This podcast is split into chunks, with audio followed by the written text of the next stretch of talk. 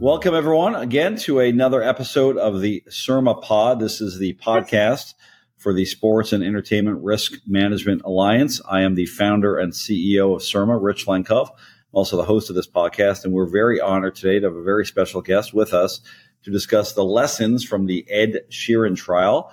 Uh, Professor Judith Finell, welcome to the SERMA Pod. Thank you very much for inviting me. So, prof- I'll give you a little bit of background on Professor uh, Finell. I can only give you a little bit because it's an incredible resume, but Professor Finell is musicologist and the president of Judith Finell Music Services Inc., which is a music consulting firm in New York and LA, founded 25 years ago. Uh, uh, Professor Finell has testified in a number of music uh, copyright cases, including being the testifying expert for the Marvin Gaye family in not this case, but another case brought by the estate, the, of course, uh, milestone blurred lines case in federal court. Um, as I mentioned, she's testified in many other notable copyright infringement trials over the last 20 years. Uh, she and her team of musicologists regularly advise companies like HBO, Lionsgate, Grey Advertising, CBS, Warner, Disney, and many others on musical uh, works for their commercials, films, and TV series. She also advises a number of other uh, leaders in the industry, including uh, record companies, publishing firms, artists, um, and uh, attorneys, many others. Uh, she was invited to teach the first course ever in the country on forensic musicology at UCLA in 2018. And uh, she is widely seen on a number of media outlets. And we're very pleased again to welcome Professor Finell. Thank you very much. So, Professor, we're talking about a, uh, a lawsuit here filed by the heirs of um, the Let's Get It On song that was written by uh, Ed Townsend, who claimed that Ed Sheeran unlawfully employed the heart of uh, Marvin Gaye's song, in this case, again, Let's Get It On, in Ed Sheeran's 2014 hit Thinking Out Loud. Explain to our listeners and viewers a little bit more about the allegations of this lawsuit.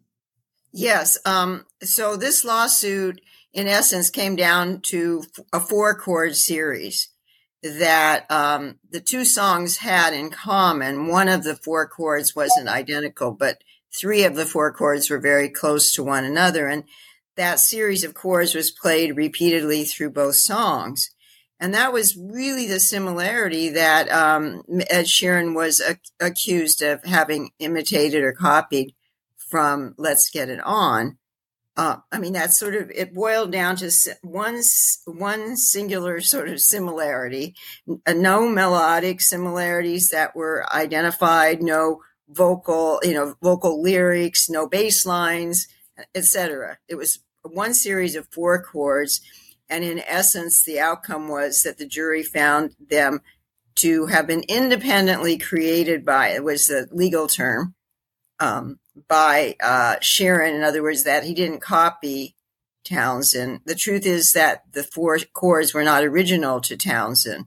They uh, there was what you call prior art. Many many examples throughout music history, going back centuries, of this series of chords.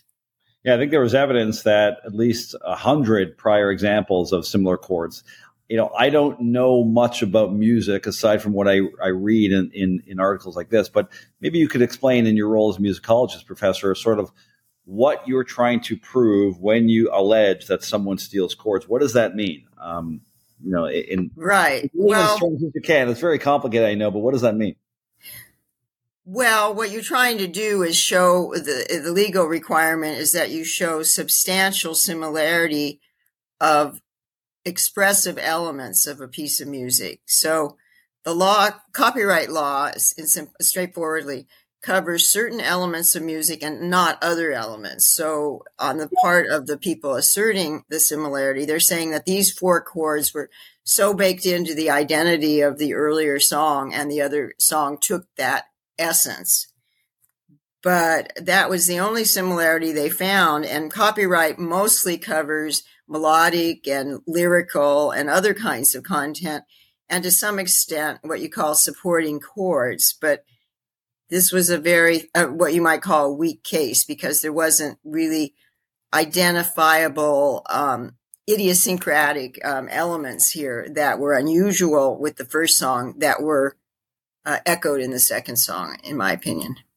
So, in addition, Professor, to some of the more technical requirements of proving this allegation, which in this case the plaintiffs failed to do, how important is it, do you think, um, as a plaintiff in these kind of cases, in proving that the substance of the material is also similar? In other words, is it relevant to the jury um, in terms of what the lyrics say, the story behind the lyrics, those kind of things? And did that come into play in this case?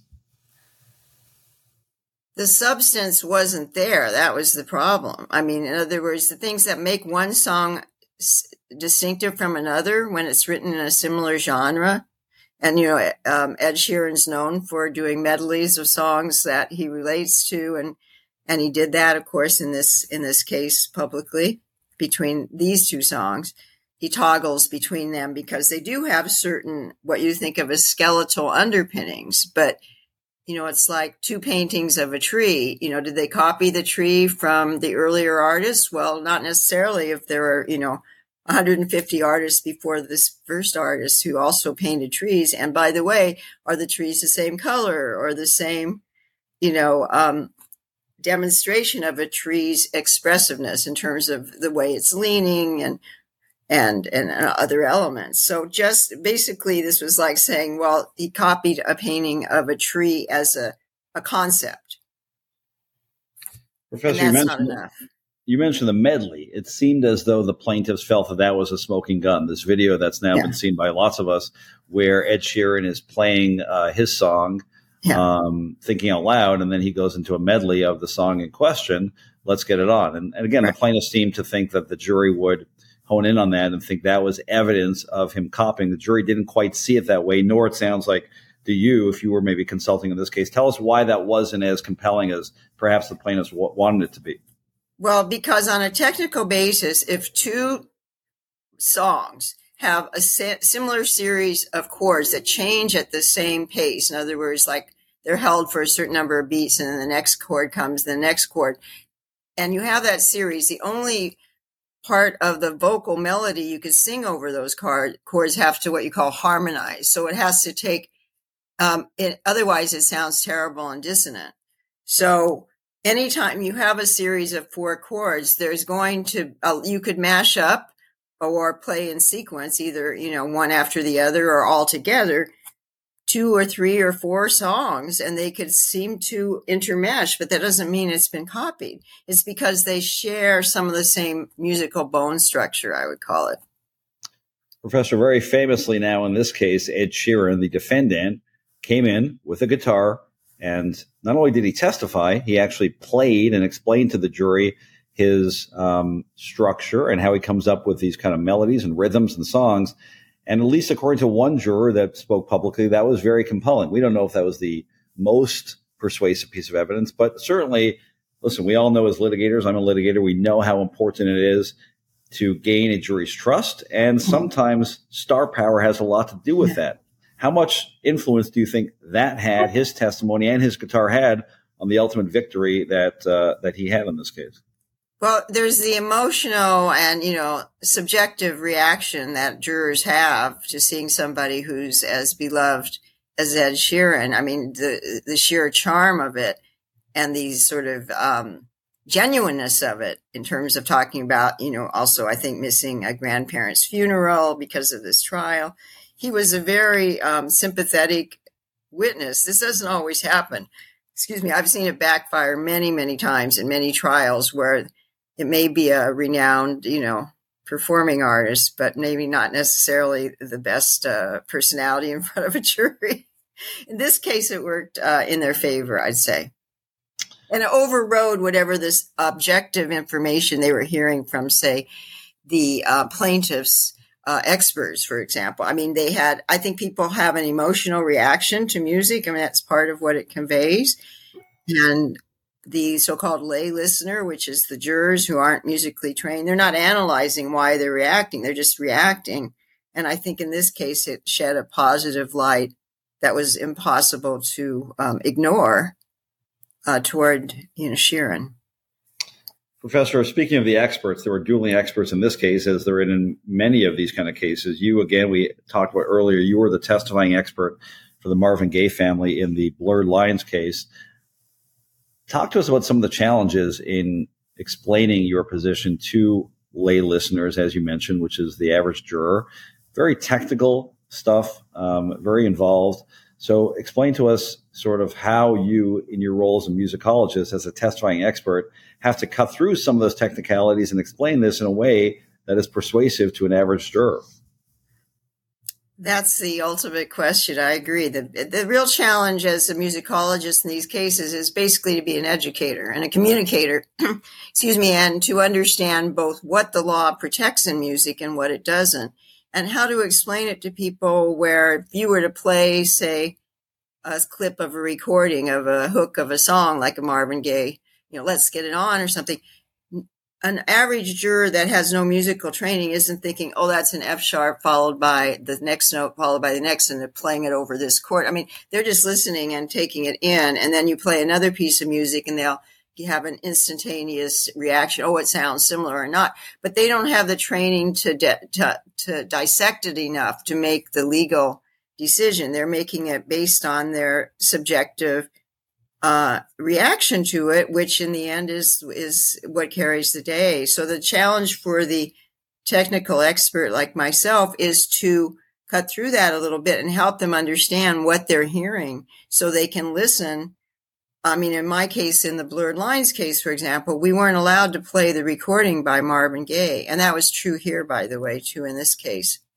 And so, luckily, uh, my background is as a, a, pianist, so I was allowed to play in the courtroom, illustrate with a keyboard elements that they couldn't hear on the recording, um, so that the jury could be, gain an understanding of what they should be focusing on. I mean, that to me is the objective kind of responsibility of a, of a music expert. Professor Ed Sheeran, the defendant in this case, has been the subject or has been a defendant in similar lawsuits in the past 2016, 2017. His songs Photograph uh-huh. and um, Shape of You were alleged again to have copied other songs. Right. Is that information the jury sees? Um, and how influential do you think their knowledge of that might be in their decision? Obviously, in this case, it didn't sway them. But, you right. know, at some point when people think of Ed Sheeran, people are going to be thinking that he is at least involved in litigation. Do you think that has any effect on jurors? Um, you know, maybe a juror psychologist is, is more qualified. I would say this though, that you can't really insulate them from hearing about this. I mean, I remember in the Marvin Gaye Blurred Lines case, the judge looked straight at the jury every day because we weren't allowed to play the recording due to a technicality of the law and he said, "Thank you very much. Uh, please, you know, they weren't sequestered. Thank you for serving. Please do not go home and listen to Marvin Gaye's song." Well, I don't know what they did. You know, one of the jurors was a DJ. You know, so I mean, chances are some people listened, and also they've been exposed to information whether they want it or not through the press. I would say. So maybe that influences. Uh, I'm not really sure it did though, because uh, it was actually handled by the Sheeran parties and publicity uh, parties that support probably that team, um, you know, this concept that he'd been unfairly attacked. His music itself is very eclectic and built on other music, and um, probably one of the reasons it's popular is it sounds familiar to people. So there's that that really uh, thin line between copying, you know, misappropriating and simply, uh, you know, building on the shoulders of something else, but not deliberately copying. Uh, Professor Ed Sheeran, in the wake of this victory, said he was happy with the result, but that overall these kind of cases are very damaging to the songwriting industry. He pointed to the volume of songs being released daily. He said that there's only so many notes and so few chords used in pop music. It's bound there are bound to be coincidences when 60,000 songs being released every day on Spotify. Um, do you think, in the wake of the Ed Sheeran victory, and also in the in the wake of the Blurred Lines case that you testified in, do you think these kind of cases are on the upswing? They certainly seem to be on the upswing in the news, or do you think um, the fact that Ed Sheeran stood his ground and won will have a chilling effect on similar litigation? Great question. Um, I would say two things. One is um, I would say that those accused always cite that there are only 12 notes in the Western scale. There are only so many rhythms. There are only so, you know, the, the, their defense is always, well, I only have a few things to pick from. You know, there are only three, two or three chords in rock and roll, et cetera. And all of that happens to be true. But I'd say there's always actually room, and that's what the copyright law encourages for originality and that those distinctive songs are the ones that last whether it's you know songs by the beatles or others we've heard over the years. And the ones that tend to ba- basically take a little bit from a multiple other uh, song group often don't last. So i'd say as far as it having a chilling effect i have seen an increase uh, in lawsuits but that's for a lot of other reasons including what's called access the ability to use social media to post music and not re- depend on a record label for an unknown artist, for example, has enhanced their reach in the world, but it also has in, increased the lawsuits because it's hard for an artist to say, I've never heard that guy's beats. I don't know why it happens to be on my, you know, big, you know, hip hop record that just won a Grammy. Um, just coincidence, I guess, you know, but it, when it's dead on, you know, identical, it's possible that that person or some of the producing team actually utilized something that was easily found, you know, and put out there as a way of enhancing a young career. So I'd say maybe it has a chilling effect, but there are legitimate cases in which people have been copied from and not been fairly compensated. And I say there's a significant number of those still. And it's generally true that only successful musicians are getting sued, right? I mean, at the end of the day, the remedy that most are seeking is monetary, and uh, we're not seeing lawsuits um, against unsuccessful musicians. Well, I mean, it's true that once a successful mu- musician, whether it's George Harrison or Katy Perry or um, Madonna, who sued herself at one time, etc. I mean, they they do rise to the top and it becomes well known. And of course that they may be the targets of other, others, but, um, there's such an imbalance that one of the reasons why so many win, sometimes it's musically legitimate that they win, in my opinion, but sometimes it's because the, there's an imbalance in the industry in which one's, you know, the, the, uh, well-known musician often has a whole team of attorneys and executives at record labels and publishers and publicists to handle their position and experts to testify. And the other side may have one, you know, sole practitioner attorney who may or may not be expert in copyright, which is a subspecialty that most attorneys don't focus on. And um, so there's an imbalance in, in that way, and that there's a new copyright small claims board that's trying to address that. And I'm not, you know, it's only been in existence for a year, so I'm not sure if it will. Professor, last question here on the Sermapod, and we really uh, appreciate your valuable insight into this issue. You advise lots of musicians, lots of publishing uh, firms, recording companies on avoid, you know, on dealing with these issues. Is there advice you give to these entities in advance of litigation to avoid uh, being accused of the thing that Ed Sheeran was accused of here. Oh yes, I'd say about half of my team team of six and myself, our work is to review pre-release of records or film scores or ad agent ad agency music that's being used to determine if if it's risky and if it has possibly infringed something and often we recommend against it. And also about a quarter of our work is to assess cases that are being considered before they're brought by plaintiffs or defendants, sometimes defending themselves, in terms of the strengths and weaknesses that would likely carry the day. Um, really, only a small portion of cases actually see the light of day in a courtroom, in, in my experience.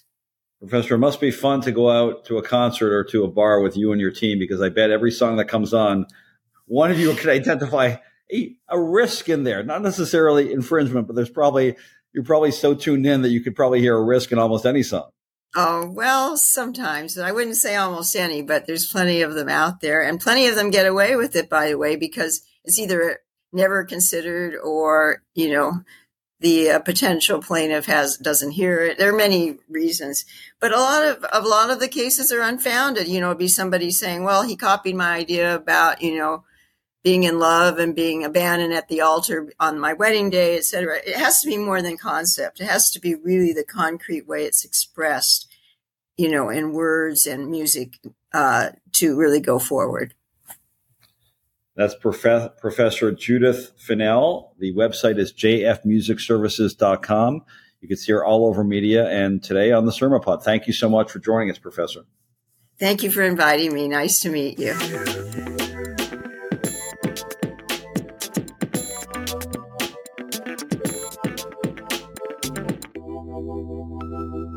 Ideas, strategies, and opinions represented on this podcast are those of the speakers and do not represent the ideas, strategies, and opinions of their employers.